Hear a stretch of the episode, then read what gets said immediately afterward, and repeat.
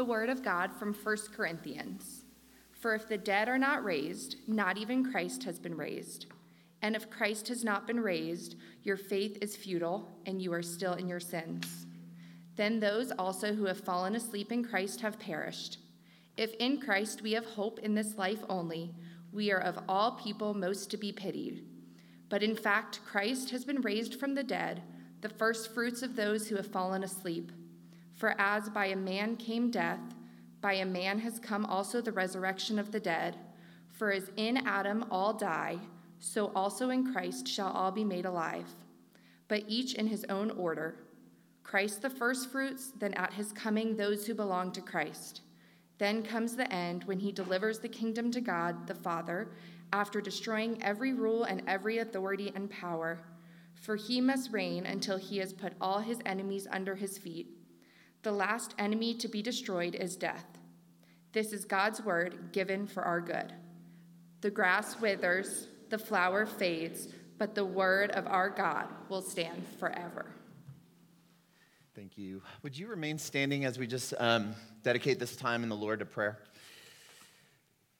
Heavenly Father, we um, are so thankful that you are so kind to us. You are so, so kind to us. And Lord, more now than ever, we need to be reminded of the resurrection. We need, we need another word. We de- death cannot be the final word. And you've given it to us. And so, Lord, we just pray that you would soften our hearts this morning, that you would just make us real tender, and you'd help us to give our attention to your word, these ancient, mysterious, beautiful words. Would you just bless this time? And we believe, Lord, but help our unbelief and um, draw us close to you. We pray this all in the name of your Son, our Savior, Jesus. Amen. You may be seated.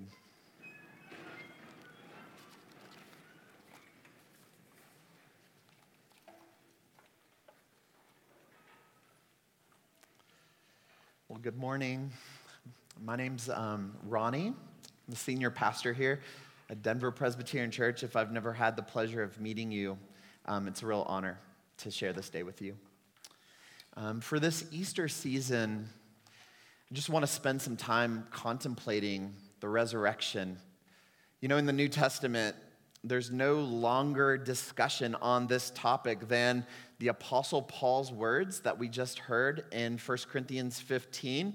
Um, his description is actually longer than the passage we just heard, so we're just going to look at that part which we had read for us this morning. Paul's uh, first letter to these young Christians, brand new converts in Corinth, um, this letter is, is, historically just really very interesting.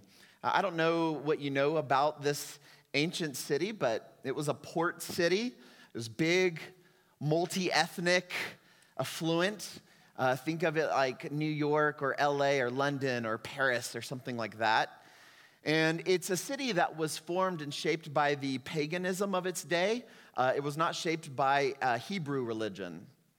And I mention this because Paul's reflections on this resurrection are profound and thoughtful.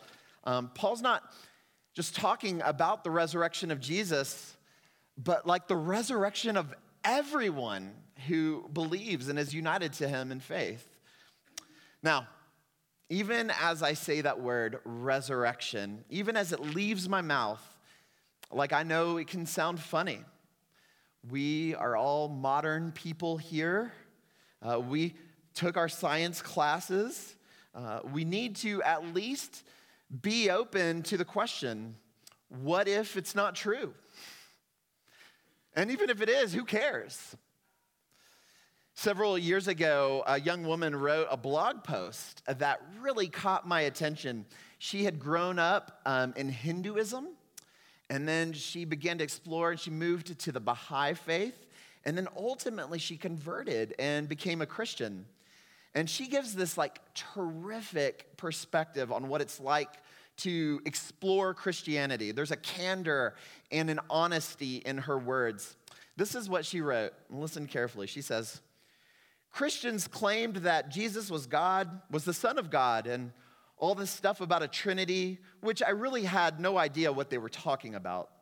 They claimed this resurrection, which made no sense to me. Not that, I did, not that I didn't believe Jesus could rise from the dead if he were God, but I had no idea what possible relevance that could have. I assumed these were all myths with no more relevant, deep meaning than a fairy tale, except maybe metaphorical spiritual meanings. I wasn't even interested because I never understood what importance that event should have on me. No Christian had ever explained that to me. They would just say crazy stuff like, I have been washed in the blood of the Lamb and now I'm saved. Jesus died for your sins. Don't you want to be saved? And then they paint these portraits of hell, and it all made zero sense to me, just as though someone would have said, My red balloon popped, and then candy canes fell out of the sky. Your rabbit is winking at me.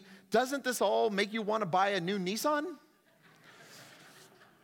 I am not exaggerating, she says. This nutshell gospel message makes absolutely no sense to a non Christian, no real meaningful sense anyway. You just have no idea what they're excited about. So Jesus rose from the dead. Big whoop. So what? Good for him. But really, so what? That candor. Isn't that great? I wonder if there's someone here today who can relate to that blog post. Maybe you stepped away from Christianity years ago and uh, you find yourself here this morning, or maybe you're just hearing this all for the very first time. And however it is that you find yourself in this building, in this church on this day, I'm just really glad that you're here. I don't want to uh, be naive to how odd all of this must be the liturgy, the songs. There's more exclamation points in the liturgy than ever. We have this surprising energy. The pastor's wearing a clerical collar. It must be a big day. We're saying things like, He's risen, He's risen indeed. And all of our songs are about resurrection. And you're here and you're slightly curious you can tell that this resurrection is a big deal, but frankly, you just don't get it. You don't understand why. And what I really hope is that this passage, these ancient words um, in this ancient letter, can kind of humanize the energy behind why the church makes this day such a big deal. So, the original audience, it's worth mentioning, those who originally re- received that letter that Paul wrote, they would have been confused as well. Now, they have uh, ideas that were different than our modern ideas, but these ancient pagans didn't even think that resurrection was desirable. Saying that Jesus resurrected and that we're going to be resurrected too, that would have made zero sense and they didn't even know if they wanted that. And so in chapter 15, this passage that we had read for us, it starts to feel a little bit different if you were to read the whole letter. Um, you know, I really enjoy these Marvel movies, like on the Disney Plus and so forth. And I have like a special place in my heart for She Hulk, big, green, great hair, She Hulk. One of the things that's interesting about her is that she can break the fourth wall. You know what that means? It's where the actor in the show can look straight at the camera and talk to the audience. Like you're part of this dialogue with her. She, of course, wasn't the first to do this. There's the irreverent Deadpool. Um, there's the my, my favorite sitcom of all time, The Office, does that. And honestly, none of that is new. If you are my age, uh, you'll remember Ferris Bueller. Uh, at any given moment, the action would stop. He'd look right at the camera and just talk to us, the viewer. It was great. I say this because it feels like the Apostle Paul in chapter 15 is doing that. It's like this resurrection talk is so beyond the pale of believability. And so, what he does is he looks right at the camera and he begins to employ a different kind of language to help us understand why but why this is so amazing. And so, if you, um, if you feel like that blog writer this morning, a little bit confused, uh, maybe a little bit skeptical, I hear you. I do. It's totally understandable. Thankfully, the Apostle Paul is going to look right at the camera and talk to us. He's going to talk to us, and he's going to use different language uh, than normal. And let's see if uh, this different language, he can't help us uh, to resonate with the profound truths of this resurrection. So, uh, for you note takers, and I know there's six of you, we're going to look at this passage in three ways.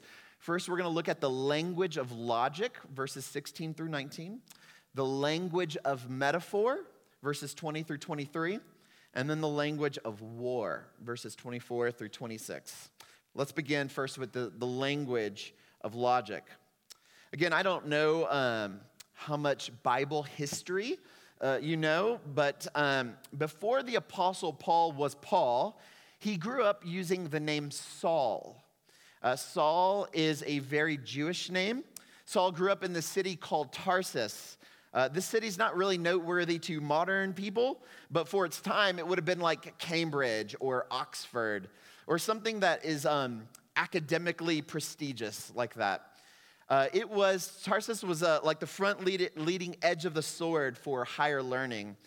And uh, the Apostle Paul grew up there, studied there, and he was a world class thinker for his time. Even people uh, who are not into Christianity, but who study the ancient corpus, they will concede that when you encounter the writings of Paul, he seems to be in a class of his own.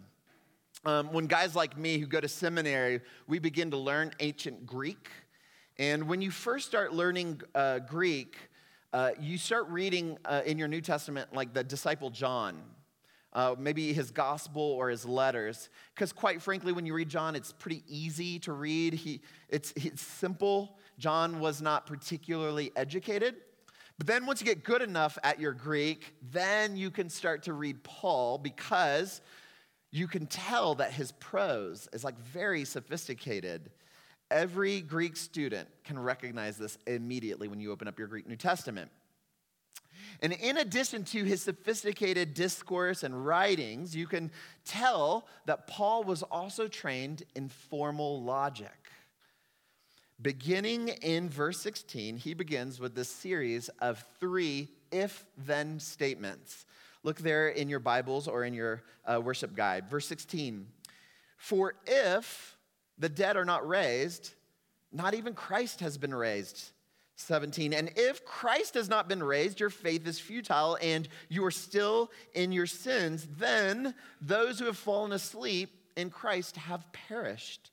And then verse 19. If in Christ we have hope in this life only, we are of all people most to be pitied.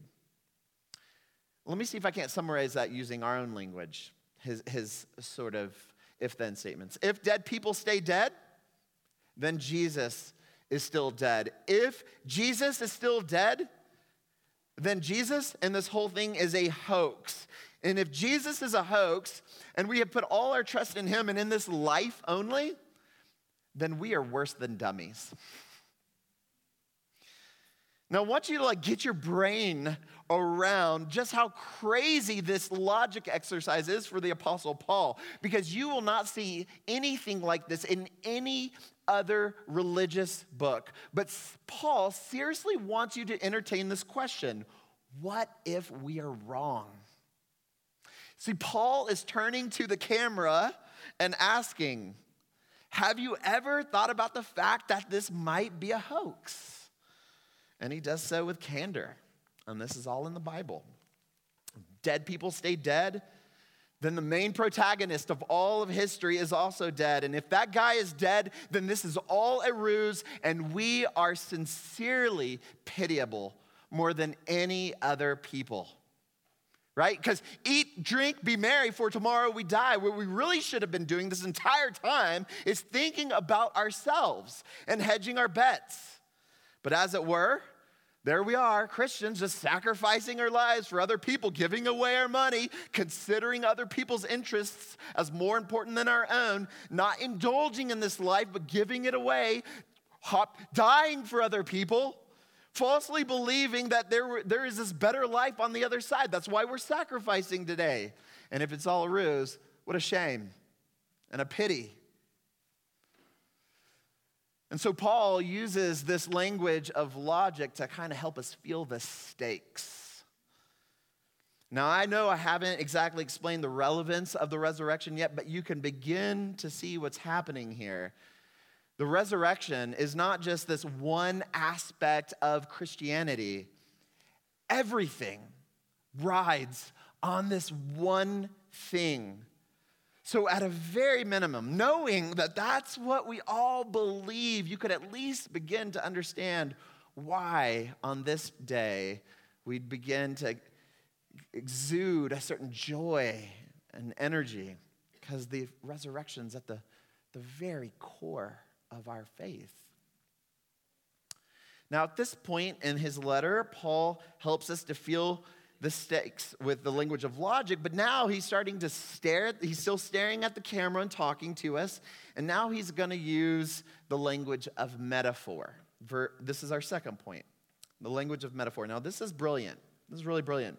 Like, if we want to say something really true and like really meaningful, technical logical language doesn't quite fit the occasion, right? I mean, if I want my wife um, to experience the truth of my love for her, I don't say, Amanda, when I am in your vicinity, I have massive and increased dopamine production in the hypothalamus section of my brain, right? Weird. To speak in that way, you know, in some ways describes the phenomena of love in a less true way, doesn't it? So, in order to communicate something really true, I need metaphorical language, don't I? Amanda, as the waves on the San Juan beaches are never ending, so is my love for you infinite and eternal. It's okay. I'm getting better. It's closer. It's getting closer, right? Language of metaphor moves us closer to the reality of truth, right? You see how that works? Well, look at verse 20. Paul says, But in fact, Christ has been raised from the dead, the first fruits of those who have fallen asleep. Now, notice there in that one verse, there are these two metaphors first fruits and those, those who have fallen, in a, fallen asleep. So, what are these metaphors and how are they functioning in our hearts? First, the first fruits. Uh, this metaphor is interesting. It's odd, actually. Paul uh, that he's using, because Paul, remember, is writing to people who come from an urban, pagan culture, but he's using rural Jewish metaphors here, right? You can take the boy out of Israel, but you can't take Israel out of the boy, kind of thing. That's what's going on here. So, first fruits is an image uh, taken from a time when the Israelites, who had been enslaved for hundreds of years in Egypt, they'd come out, they'd crossed through the Red Sea, they've crossed over the Jordan River, and they became, for their very first time in the history as a people, landowners.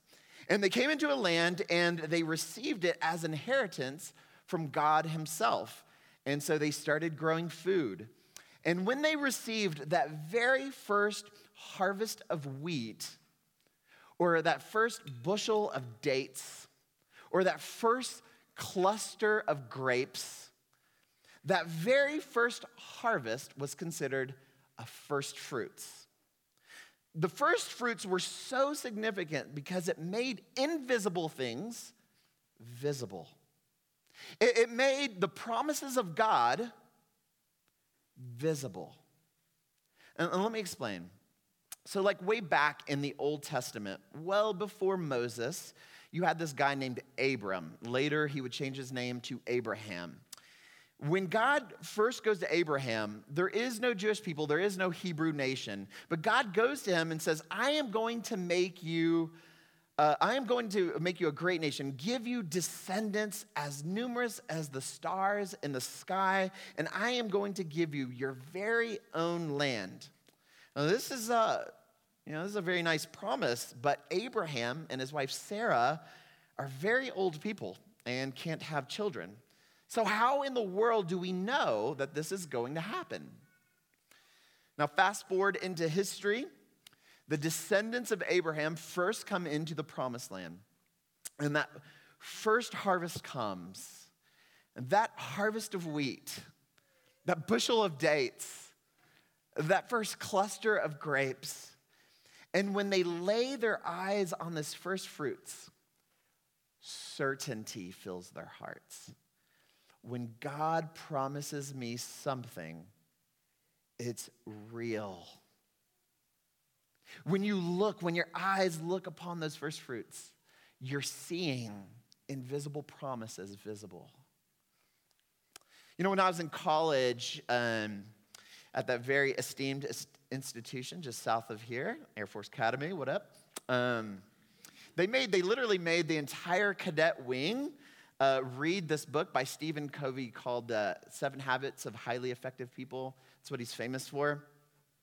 In 2012, Stephen Covey passed away, and his daughter Cynthia told this most beautiful story. Uh, when she was 12 years old, um, her dad, Stephen, was speaking at a conference in San Francisco, and she didn't always get to travel with her dad, but on this trip, she did. And so she sat in the very back uh, while her dad did his thing and gave his presentation. Now, the two of them had agreed, and they'd actually been planning for months that after he did his lecture, his teaching, and before he got mobbed by the crowds, that he was going to find her in the back quietly slip out, hop on a trolley, go to Chinatown, eat Chinese food because that was their favorite. They're going to buy a souvenir, walk around town, catch a movie, take a cab back to the hotel, on, put on their bathing suits for a little bit of night swimming. Then they're going to order room service, hot fudge sundae, and end the night watching late night TV together. And they like went through this very detailed plan, highly rehearsed and highly anticipated. So the time comes, they go to San Francisco. Stephen Covey uh, speaks, does his thing, meets her in the back. They slip out quietly, head to the trolley. At that moment, he bumps into one of his old college friends and they had worked together before, but they hadn't seen each other for a long time. They're talking. This guy mentions that their company's going to start doing work with his company. He's really excited about it. He's really excited about this reunion that they're having. And he says, Listen, Lois and I are about to get this amazing seafood dinner at Fisherman's Wharf. You and your daughter, Cynthia, have to come with us. We would love to host you and to treat you tonight, our treat. And Cynthia hears her dad say, Bob, it's so great to see you, and Fisherman's Wharf sounds great. And 12 year old Cynthia, right at that moment, she hears those words and her heart just sank. But she didn't let her dad finish. Stephen continues, But we can't do it tonight because Cynthia and I have a big date, right? And he grabs her hand, looks at her in the eyes, and winks at her and they make a beeline for the trolley and execute this highly rehearsed plan that ends with a hot fudge sundae and late night TV. And so, in this interview in 2012, because she had recently lost him, she thinks back on what he did that night. And, he said, and, she, and, and she says that it bonded her heart to her father. In the interview, she says, I knew I knew I was the most important thing to him. Now, listen to me carefully. When an Israelite would hold up that first harvest of wheat, that first bushel of dates, that first cluster of grapes, they could see God's promises and it was as if God was grabbing them by the hands, looking at them and winking at them. And it bonded their hearts to their Father in heaven. Now, keep following me on this metaphor of first fruits, because it doesn't only make the promise visible, but it also makes their unseen future visible. Their unseen future visible. And what do I mean by that? When an Israelite would um, present their first fruits at the temple, and when they held that harvest of wheat, of dates, of grapes, they're celebrating God, right? Because, because he's, he's, he gives us exceedingly more than what we deserve. That, that, first, that first harvest, it represents a whole bunch more. That first harvest represents a whole bunch more unseen that's coming. See, that first fruit stood in for the rest of the crop. The first fruits represents the whole thing, you see. Now listen, because this is why I'm telling you this. When Jesus rises bodily, you know, like that lady says in the blog, good for him, but so what? And that's the point. See, that's the point. That gives us a peek into even now the second metaphor that Paul uses of those who had fallen asleep. Sleep becomes a metaphor for Christians because though someone, right, think about it, loses consciousness and falls asleep, they will indeed wake up with a rejuvenation and a newness of life and of strength. Sleep is a metaphor of death. It does not last forever because of the resurrection. That's why Paul's using this language. That's why Paul says, look there in verses 21 through 23. He says, For as by a man came death, by a man has come also the resurrection of the dead. For as in Adam all die, in the first man, so also Christ shall be made alive, but each in his own order. Christ the firstfruits, then at his coming, those, all those who belong to Christ. See, the resurrection of Christ is not just good for Jesus, he represents the whole. He is simply the first of all those others who simply believe in him and are joined to him in faith. The one represents the whole. So in Jesus, as our first fruits, you can see your future. Like if you're discouraged, if you feel aimless, if you feel like the weight of like cosmic purposelessness, like, what, what, what does anything even matter? The work that I do, what if it, what does any of this even matter if the sun is gonna go cold? The future is now breaking in to encourage you at this exact moment. Let me see if I can't help you understand this. There's this movie on Netflix. It's um, with Ryan Reynolds. It's called The Adam Project. It's this comedy action fil- film about this fighter pilot uh, his name is Walker Scobell. He's from the future, but he goes back in time and he encounters his younger self and his mom, actually. And uh, just a year earlier, the young 12 year old Walker and his mother, they had lost, you know, her husband and or his father. And this young kid, 12 years old, understandably, he's having a really hard time coping uh, very disorienting to lose a parent, of course. And his mother, she's not faring much better. She's struggling too. Right? And we, right, we have all imagined what it would be like if we could go back in time and like see our younger selves. Like, what would you say to your younger self? How would you encourage your younger self who might be like languishing a little bit? What would you say? So, in this movie, we see these scenes of Walker the older walker talking to the younger walker and encouraging him. And the older walker is like speaking to his mother, even. And she's having a hard time, right? She's afraid that she's losing her son. This kid's starting to rebel, right? Aimless without a dad. So there's this one scene with Jennifer Garner. She's the mother. She's at the bar at this particularly hard day with her son. And she's like lamenting, like with the bartender. You know how bartenders play the role of therapist sometimes? So, like, she's lamenting to the bartender and she wonders aloud. She says, I wish I knew what I was doing wrong, you know. And so the older walker, he's also at this bar and he blurts out, You're not doing anything wrong. And the two laugh because it's awkward that he's eavesdropping for a second. But the older Walker says to his mom, who doesn't realize who this strangely familiar man is, he says, But I'll tell you this boys always come back for their mamas.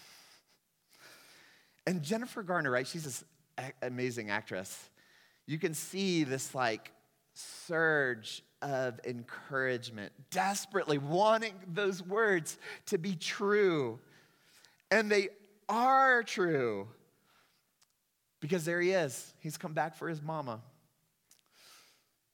The Apostle Paul, you guys, he's looking, he's looking at you through the camera. And when he calls Jesus the first fruits of those who have fallen asleep, he's allowing you to see your future so that you can be encouraged by a future reality. It's like your future is breaking into the presence so that you can get a glimpse of it. And, and, you're supposed to get this surge of encouragement, even as you desperately want those words to be true. Like you want Paul to be right about this. And here's the deal he is. The first fruits represents the whole. Can you see your future? What is your future? Like if you trust in Jesus, what is your future? And not yours only. What is, what is the future of the whole world? If the Apostle Paul is right, what is the future that we are all heading to? And this is where the Apostle Paul shifts his language one more time. So, first, he used the language of logic, then, he uses the language of metaphor, and here's our third point now, the language of war. Now, I know that the language of war does not immediately sound encouraging or positive, but let me tell you why people like us desperately need this, and we need it bad. If you sit long enough, if you sit still long enough, like you'll find that like life comes at you so fast. You know what happened at Denver High School a couple weeks ago, or what happened at Nashville at Covenant Pres was like this horrific fast forwarding of the hellish reality of death. And a language of war is strange, but it can be beautiful in really scandalous ways because it makes it makes the unthinkable realities of death seem as if the leverage that they hold over us in this life not it, it makes them seem like they will not last forever the older i get the more of life that slips past me the more life that slips past the people I love and the people around me. The more I see people that I care about shrinking into their own mortality and slipping away into it, and the more goodbyes that I have to say. And like when you see like the footage of Nashville, and it's not just like grown-ups, it's like kids too.